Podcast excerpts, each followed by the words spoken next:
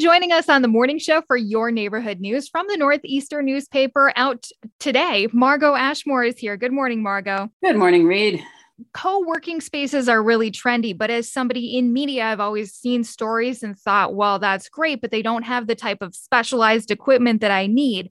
There's a, a space in northeast minneapolis that's bringing a lot of broadcast and media equipment to basically anybody in the community who's interested in joining. Can you tell us a little bit more about speak mpls yeah, Speak MPLS offers classes in video production, script writing, live shooting, studio and field production, and post production editing to anyone in Minneapolis who wants to hone their skills in broadcast media, as well as the space and equipment to shoot and produce the content that they are learning to create.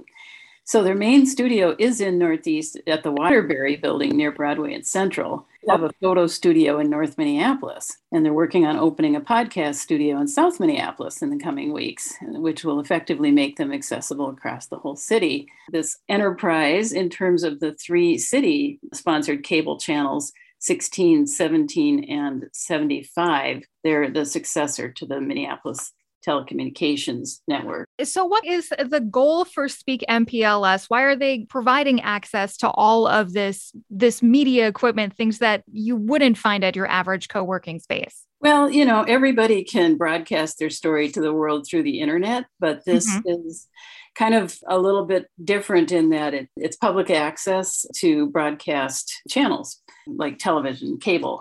So Speak MPLS will offer tours to people who are interested in signing up for membership and okay. want to know more about how the station works. The next tours of the Northeast space are on June 4th and 14th.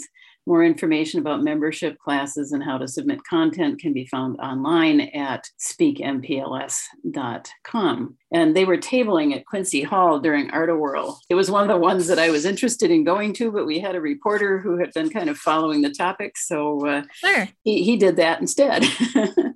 Yeah, Art-A-Whirl was incredibly busy. So many different things to see. No way one person could take it all in. Anything you're covering in the Northeaster newspaper that we might have missed? Well, it is a great entry point for community to learn about and experience art. You know, yes, mm-hmm. there is a party atmosphere, but among the things that we covered were Scheme Space, which is based on sewing. Okay. And there's a glass blowing, many glass blowing demonstrations in different places. I went to the one at Stone Arch Studio went to a demonstration of encaustic wax and oil. Of course, the mural on the East Side Food Co op was under construction, painting all weekend.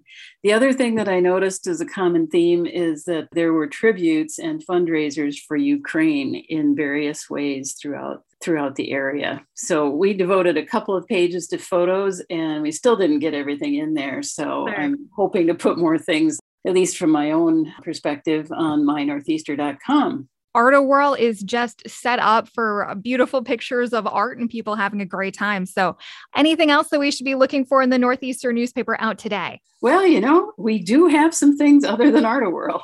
Okay. An Edison student who wrote a book. Oh, nice. A safe biking and green driving expo in St. Anthony, and okay. Arts Insights page with uh, a couple things coming up there. 16 pages full of good news. Awesome. Margot Ashmore with the Northeaster newspaper out this morning and online at mynortheaster.com. Thanks for joining us. Thank you.